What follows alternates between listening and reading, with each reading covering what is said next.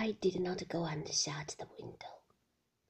I stood there shivering a moment in my thin dress, listening to the sea as it sighed and left the shore. Then I turned quickly and shut the door of the west wing behind me, and came out again through the archway by the stairs. The murmur of voices had swollen now, and was louder than before. The door of the dining room was open. They were coming out of dinner. I could see Robert standing by the open door, and there was a scraping of chairs, a babble of conversation and laughter.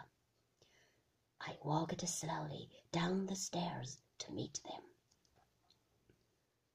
When I look back at my first party at Manderley, my first and my last, I can remember little isolated things standing alone out of the vast blank canvas of the evening.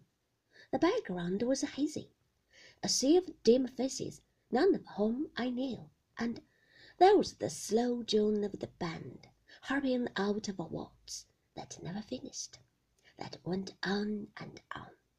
The same couples swung by in rotation, with the same fixed smiles and to me, standing with Maxim at the bottom of the stairs to welcome the late comers.